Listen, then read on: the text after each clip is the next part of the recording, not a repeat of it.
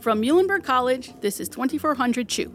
I'm Tammy Katzoff, and in each episode of this podcast, I talk to one Muhlenberg graduate about their current work and the industry in which that work is done.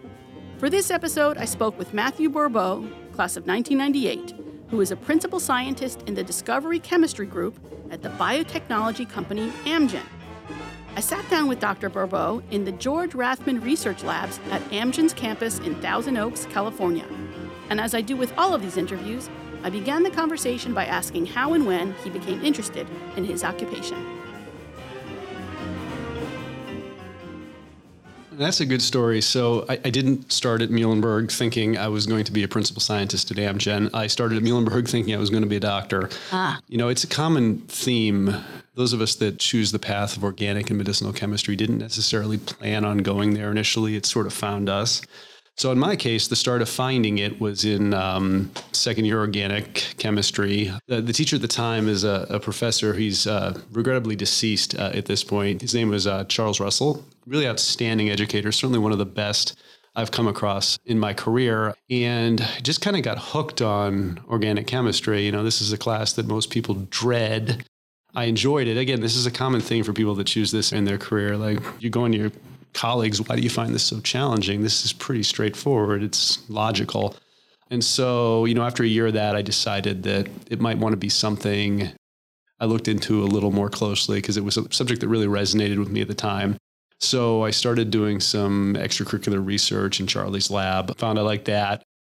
Between my junior and senior year at Muhlenberg, I took part in a fellowship program at North Carolina State University. Hmm. Uh, the uh, National Science Foundation funds these undergrad centric research programs. You know, at schools that have, you know, P- their PhD granting schools with research departments. And the idea is to try to get them to bring in folks like me who were hmm. coming from a place like Muhlenberg that mm. wasn't necessarily so research focused uh, and that gives you a real chance to see what it's like to actually be operating that sort of environment. I mean, you know, grad school is an interesting place. It's it's I always say not for the faint of heart. So it gives you a chance to see if it's something that might resonate for you. And for me, it did. And so I came back to Muhlenberg. I spent a lot of time thinking about the sort of work I wanted to do in a graduate program, um, and I ultimately wound up going to the University of Virginia, where I worked for a fellow named James Marshall. who's a very well known organic chemist. The focus of my doctoral work was to develop the synthesis of a class of compounds. Uh, they're referred to as natural products. These are um, these are compounds that are extracted from natural sources found to have potentially medicinally relevant value. Typically, the problem with this is that you can't get very much of it. So, the first compound I made was a compound called callystatin A. It was isolated from a sponge that was found in the Indian Ocean. I think it took 10 kilograms, I believe, of the sponge material to deliver less than half a milligram of callystatin A. wow. So, you know, if, if it was going to be useful, that's not a way that you can get these compounds in quantity. So that's what people like I do. We figure out how to make these things. Uh. I was at the University of Virginia for, oh, I'd been about there for about four years. And I went to a conference. Uh, it's called a Gordon Conference. They're small, uh, very sub-discipline conferences, most of which occur in New England anyway. I was at a Gordon Conference on natural product research. And this was around the time that I was trying to figure out what I wanted to do next.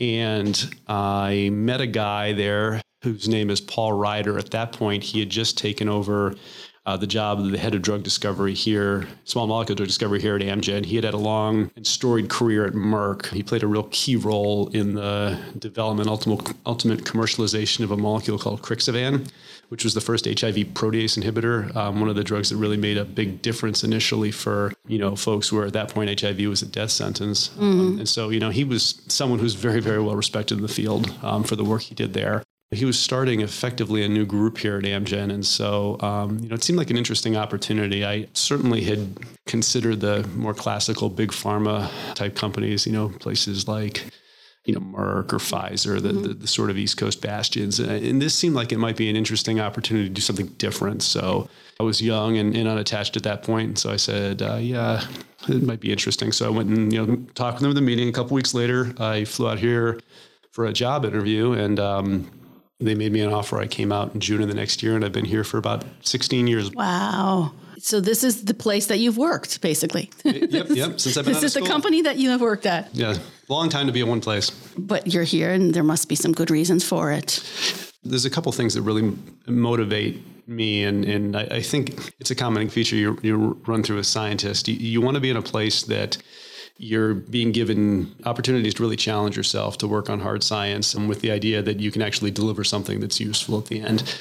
I've been on a few programs at this point that have sent molecules into clinical trials. But I can tell you in my business, when you get the email that said at 10 10 this morning, the first patient was dosed with your molecule, that's a big deal. Oh. You know, oh. and, and, and looking for opportunities like that is really what's kept me here. What is a day for you like here? Do you, do you have a typical day? And if you do, what what is that like? A, a typical day is atypical. Um, you know, so again, because of sort of the schizophrenic nature of my of my role, um, days can be very different depending upon what stage you're on a program. So one of the things you need to do as a project leader is you're the ultimate point of accountability for senior management. So if your program is coming to sort of a key stage where you need to, you know, generate data to pass through what we would call a gate or, or a barrier, um, you know, a lot of my time then will be focused on preparation for those meetings, making sure we have alignment with senior management prior to the meeting. You know, one of, one of the things I'd advise anyone who's in a role like this where you have to interface with people that are far above you uh, in the organization is make sure there's no surprises. So, you know, a lot of what I do is making sure there's not going to be any surprises when we get to that stage. There's the more mundane stuff, like we have regular meetings that I have to organize and capture action items and make sure people actually act on the action items. And then there's the managerial side. You know, I still have chemists reporting to me.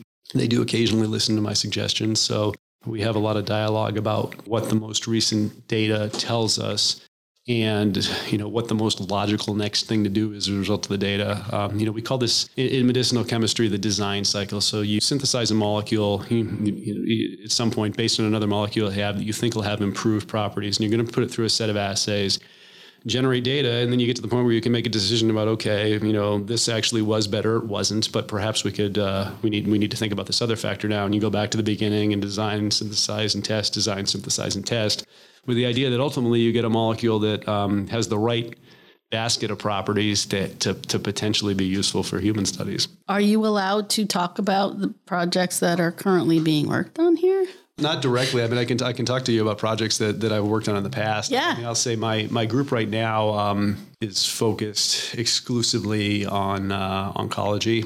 It's been about the last three years I've transitioned to there, but before that, I spent a number of years working in neurodegeneration and cognition. Probably the first program I worked on there was for a target called PDE10A. This is something we've published a lot of papers on. We took a molecule into phase one clinical studies. That was the first program I ever worked on that uh, that actually got to the clinic. And, from there, I worked in a couple of different programs, but then spent uh, quite a bit of time working on an Alzheimer's target called beta secretase. This is a program that you know we still have a, a molecule in development. It's in collaboration with Novartis, a Swiss uh, pharmaceutical company. Yeah, that was my first job leading a really big chemistry program. I'd, I'd, run some smaller, earlier stage programs. Oft, oftentimes, what will happen is when you get the initial genesis of a idea for a program, what you usually try to do is set up some experiments that allow you to fail early. That's the idea: fail early, fail often. Mm-hmm. What you don't want to do is you don't want to get to the point where you invested a lot of resources to run an experiment that you should have run two years before, okay. right? Because everybody's resource constraint. There's always something else we could be doing. So, but that beta secretase program, we had 15 chemists at one point internally, probably you know a dozen supporting us from contract organizations. So that was that was my first real experience running something that large, and I I think I did reasonably well with it because it was after that that I started taking on these project leadership roles. So not just being the chemistry lead again, but but but sort of steering the ship for the entire project team. Mm-hmm. What are some of the big challenges that someone in your position faces on, on the job?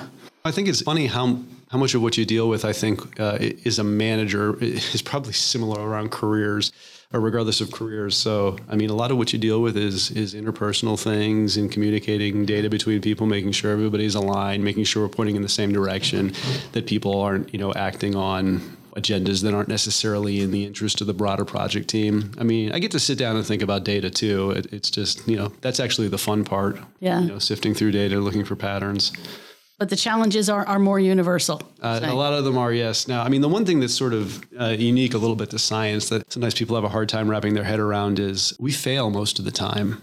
Right, most ideas you have don't work, uh, or they don't work out. Sometimes they fail catastrophically. Sometimes you'll work in a program for a number of years, only to be derailed very late in the game. And you know, no one's happy about that. But you, you can't really let that sort of stuff upset you as a scientist. I think you have to accept the fact that success is going to be um, in small doses and you need to celebrate the successes when you do have them. Sure. What's one or two things that you think might surprise people who are not doing what you do? People who think they know this industry. What do you know that you think they might not know that might be surprising? I think. Uh, well, we have about a two percent success rate for getting compounds all the way to human, uh, you know, in the marketed state. So we fail. When I say we fail, we fail a lot. Wow. We fail. You know, there there are late stage failures. I mean, it's it's. Um, that would probably surprise me. It's even worse in neurodegeneration, like I was working with Alzheimer's. No, nobody ever succeeds there. It doesn't mean it's not worth trying, but it's right. uh, it's it's really challenging. So this is not for someone who's averse to be to, to resilience, I guess. Yes, this yes. is not the right job for them. No, and I mean it, it's even when you're successful. I mean, if you get a drug to market, if you if I'm running a program in oncology and we design the perfect clinical trial and it's it's you can enroll patients very easily. Realistically, the, the quickest time that you could probably get a compound to market from the time I'm done with it is four or five years, and and most of the time it's even be longer than that. Mm-hmm. Um, so you know that's after I'm done with it. So my team may have been working on the program for three years before we get to that stage. So right. from the time you start on something to the time you potentially know if you get that kind of payout, I mean, you know, I'll have more gray hairs then than I do now. So mm-hmm. you know, it's it's a long term process, which is an interesting challenge of the industry. You know, we we try to project forward where our successes are going to be, but it's hard. Mm. Now, so you're in somewhat of a, a, unique position in that you've spent pretty much your entire career at one company and you've been here for quite a while. So you have the vantage point of seeing the changes in your field. Mm-hmm. Um, so let's talk a little bit about that. What what big changes have you seen in your field uh, in the past? And then um, then we'll talk about what you foresee coming along. I can speak to a few things. We'll talk a lot about artificial intelligence, um, and, and that can mean a lot of things. One way I've seen data science impact my field is we've gotten a lot better at developing predictive models to tell us how compounds may or may not behave well prior to being to prior to even making them. Uh, and so what this has enabled us to do is be a bit smarter about the things we target. So maybe before we'd have to make a thousand compounds to get to a, a key milestone perhaps we've gotten to the point now where we can be smart enough about it to only have to make 500 to get there, which still might be a lot of compounds, but it's half the number of compounds that it was before. Mm. And I think that that type of technology is going to have a, a, more pronounced impact as we move forward. How, how exactly it affects us, that, that I think remains to be seen. Like any new field, there's a lot of people that go around promising a lot of things. I'm a little more skeptical, but I'm more skeptical in, in thinking that people actually know where it's going to go mm. that way. But yeah, so predictive software. I mean, there have been some really revolutionary technologies on the biological side that I think are going to allow us to potentially be better about picking the targets we work on. So, one that's gotten a lot of press is a technology called CRISPR. It's a gene editing technology that's been pioneered by a, a group at Berkeley and uh, the Broad Institute in Cambridge, Massachusetts, and, and a number of other folks. But what this allows you to do is really precise gene editing, which there are gene editing techniques that have been used previously, not with the degree of precision that CRISPR has. So, it really allows you to interrogate on a cellular level what changes to individual gene expressions will do to a cell type. And, and you know, that's the sort of thing that we look at from where, where I sit. We may not be trying to take a silence a protein from being made, but you know we might want to inhibit or activate its function to get a certain biological response. So mm. you know I think precision biology like that is going to allow us to be a bit better with precision medicine as a result. And then in terms of other changes, one change that's definitely affected everybody in this industry is the proliferation of the contract research organization model. So we do, you know, a lot, and this is everybody. Everybody um, does a fair bit of outsourcing at this point. Mm. So word you hear in every industry. It runs the gamut. I mean, we do it from uh, synthesis uh, of compounds to companies that specialize in testing compounds. And so managing that has been a change, certainly from where I started. And it's it's interesting if you think about it, if you take a step back and look at it from a bit of a broader industry perspective. What the proliferation of these contract organizations have actually allowed for is, I think, the generation of a much larger nucleus of small startup biotech companies because now you don't actually need to have everything in house to get projects going. You, mm. you, might have some key internal expertise and be able to externalize at least initially some of your efforts so that you can get you know proof of concept data potentially to, to convince investors to give you more money so that you can actually build real labs and start doing bigger scale work. So I think you know from a broader perspective, the the proliferation of contract organizations has made an impact on how the field operates. Um, is there anything about your job that keeps you up at night, or do you manage to leave your work at work? I've always been pretty good about leaving my work at work. Um, yeah, I'd say there's only been a couple times in my career where um, I was really uh, sweating things like that. And it, you know, it, it, I think for me at least, it, it's you know, you get certain stressful situations. Again, I, I mentioned you know I wound up having to pitch things to senior management, and that doesn't bother me so much now. But the first time you walk into that room and you see the you know this SVP of of research and development sitting on the other side of the desk, and you're thinking, oh, is he going to think I'm a moron because I don't know the answer to some question he asks? You know, and and you realize eventually that you know no one knows every answer to everything, and and it's it's not the end of the world if you can't answer everything right the first time. The the thing to do is to to know uh, to know where to get the information or, or to to know the people you need to talk to to design the right experiment to get the information. Ah, you got to know the right people. Networking, yeah, that's that's a, that's another good feature to have.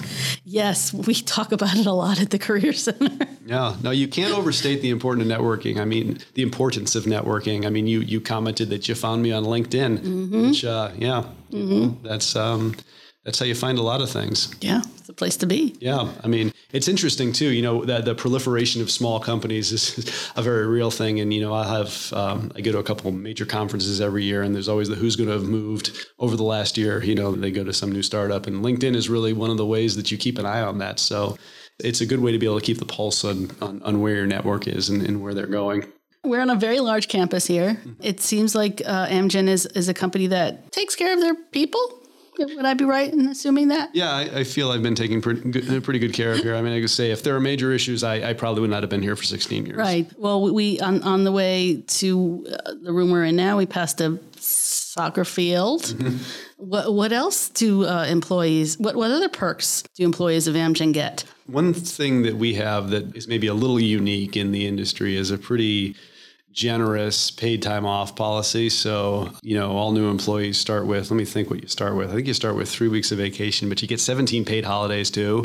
So we have, we shut down the week of the 4th of July, the week of Christmas is a company. So that's vacation that you don't have to take vacation for. So after you've been here for 16 years, I mean, I think, yeah, it's pretty generous in that regard they really strive to push for the work life balance thing. It's a very active. I mean, you saw the soccer fields. There's a very mm-hmm. big cycling club here. Um, it, there's a pretty active workforce, and, and they they try to foster that. You know, people who you know enjoy life outside of work tend to be more productive at work. So it's a mm-hmm. win-win for everyone. Remind me how old the company is? Uh, it started in the early 1980s. Um, I think it was 1981. You know, at that point, it was quite a bit smaller than it is now. Mm-hmm. So obviously, we, mentioned work life balance, but what are some other things that Amgen has to do to stay ahead of the game? I mean, there's obviously some competition out there. What do you have to do so that you continue to be successful? You know, we've put a lot of effort, maybe maybe more than most companies. We put a lot of effort into trying to understand the role that human genetics plays in causation of disease. So we actually, a number of years ago at this point, acquired a company called deCODE Genetics. It's based in Iceland, and they have uh, genotyped a large, very large portion of the Icelandic population. Um, it's it's a very well annotated population. People keep very good genealogical records, so they know who their great grandparents were back a long, long time. And what that allows us to do is to look for very subtle genetic changes that are associated with disease. So, a good example of this actually resulted uh, in a drug that was um, launched a couple years ago here called Repatha, which targets a protein called PCSK9, which is involved in the um, cholesterol processing pathway. This is a case where you know you had human carriers that had loss of function, mm-hmm. who had very low cholesterol, gain of function had very high cholesterol. So you know, from a scientific perspective, you could say, okay, if we could figure out how to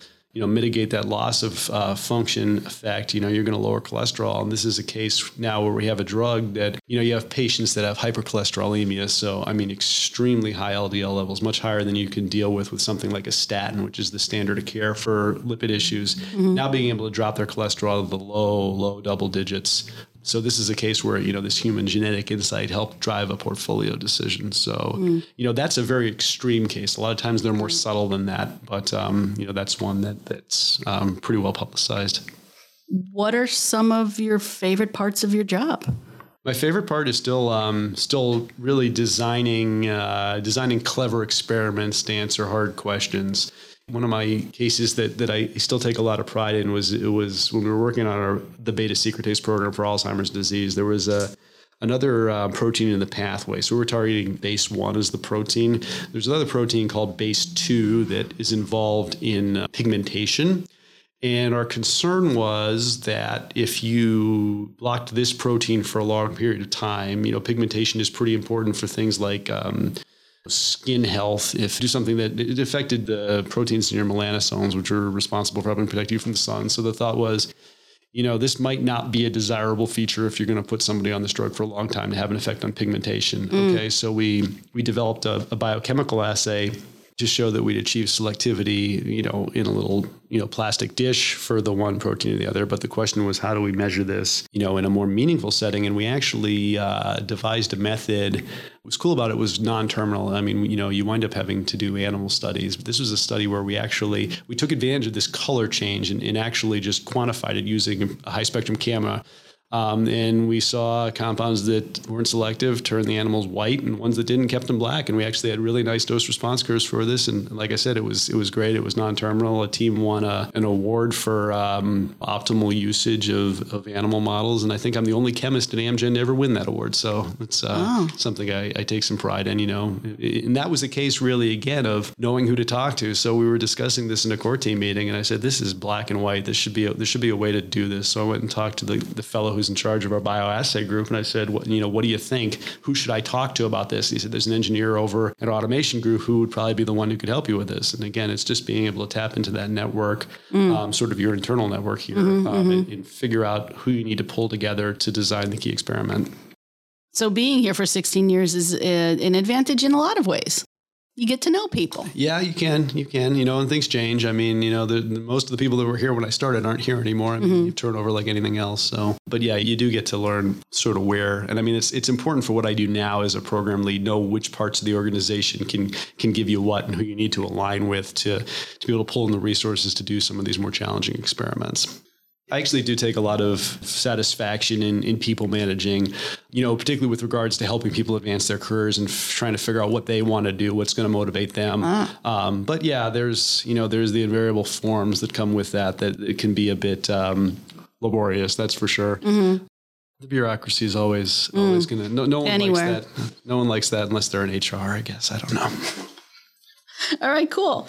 If a student at Muhlenberg or elsewhere wants to pursue the type of work that you're doing here at Amgen, what are some of the things you think they should know right now?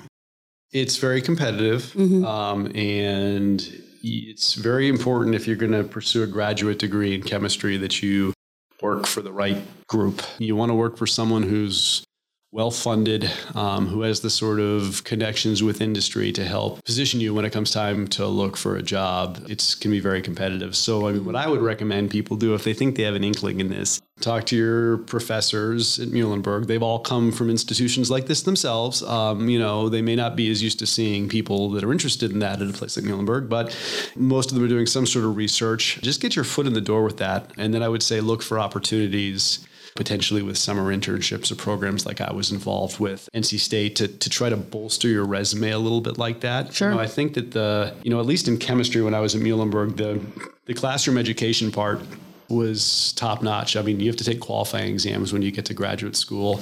Most people don't pass most of them. I passed them all, and I was I was a good student. But I mean, the, the fact that I passed a physical chemistry a qualifying exam kind of surprised even me. Um, so, um, what you want to do is position yourself so that, that when you're looking at graduate schools and, you know, one of these faculty members that has high profile research is well funded is going to say, oh, yes, uh, student X, this person has done some interesting things, look like they could make some contributions to my lab. I'm, I'm willing to let them in because ultimately they're the ones who wind up paying for you to go to school, right? Uh, Sure. You know, you're, you're, you're typically funded through grant support from the faculty member. So they're obviously looking for people that can come in in and continue to produce on the research side and continue to keep the funding stream going. So mm. that's a big thing. And then, you know, it, as soon as you can, as soon as you get in that sort of environment, you want to network, network, network. Somebody comes uh, from Amgen or Merck to give a talk at your university, you should try to get to know that person. One thing I didn't say is is the one of the reasons I got into that conference I went to between my fourth and fifth year is that there was an alumnus from the University of Virginia's chemistry department who came back. He was a, a process scientist at Merck. Um, gave a talk. I got to know him fairly well, and at one point he said, "Why don't you, you know, apply for this conference? I know the chair. I'll put in a good word for you." You know, that's networking from an early stage, paying right. off for me. So you can't overemphasize that. We didn't have LinkedIn back then. LinkedIn's great. You know, mm-hmm. ways to keep track of your networks is great. So mm-hmm. yeah, that's what I'd recommend. And reach out. I mean, I know there's other there's other alumni in the sciences that, that you can probably get a hold of in Mueller. I mean, there's people that have done, you know, have gone. I, we haven't even talked about the academic career option. I mean, I actually gave some thought to. I was always more focused on research. I, I, I did give some thought to, you know, sort of pursuing academic careers at, at research centric um, institutions. But you know, ultimately, I thought this was a better fit for the type of work I wanted to do. Mm-hmm. I'm, I'm, interested in the multidisciplinary work and, and, not necessarily focusing on my own lab's work exclusively. So, sure, um, yeah. Is there anything you feel you should have done differently when you were starting out? Hmm, that's a good question. Um, if anything, I, I, think I would have tried to network a bit more earlier when I was a graduate student, um, mm. going to more conferences, just trying to build up your your your collection of context. I mean, things worked out fairly well for me. There was some aspect of fortuitousness, which is probably the case for a lot of people. But if you if you spend some time working at networking, the opportunity for those kind of fortuitous interactions will just increase. I mean, it just the probability will go up. Yeah, you gotta you gotta put yourself in the position to be the lucky person. Yeah, absolutely. That's what I tell my students and and alums as well. Good advice as far as I'm concerned. This episode of 2400 Chew was produced by me, Tammy Katzoff, Associate Director of the Muhlenberg College Career Center. It was recorded on location and engineered by Paul Kremposki at the studios of WMUH, Allentown, Pennsylvania.